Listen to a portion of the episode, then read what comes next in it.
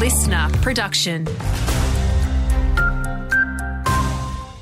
Hello, David Dolan here with the latest. A Reports found 500 lives could be saved each year in New South Wales through a mass flu vaccination program. The Productivity Commission believes herd immunity is possible by vaccinating 55% of the population under the age of 65 at a cost of $81 million.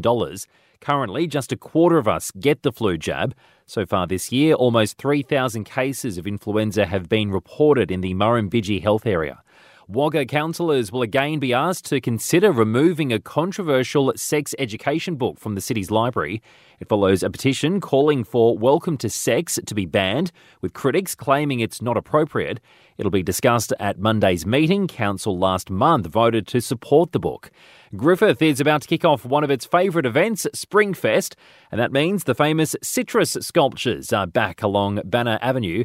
Spokesperson Isabella Apolloni says they're putting up 67 sculptures this year, including nine new creations. Over 100,000 oranges that are grown along the region are used to build the sculptures. We'll have over 800 volunteers come down to Banna Avenue early Sunday morning, so it will be really good. And it's that time of year again when our outdoor swimming pools start opening back up to the public. Snowy Valleys Council is doing just that, with Tumut and Adelong welcoming swimmers from this weekend. Other pools in the Shire will reopen from mid November, although a heads up, pool fees have been reintroduced for this season.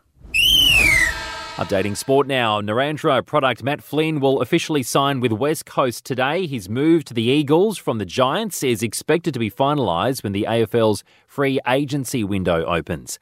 And Leeton Whitton have signed Katie Graham as their A grade coach for the 2024 Riverina netball season. And with more than 100 A grade games for the Crows under her belt, the defender returns to the club after sitting out this season.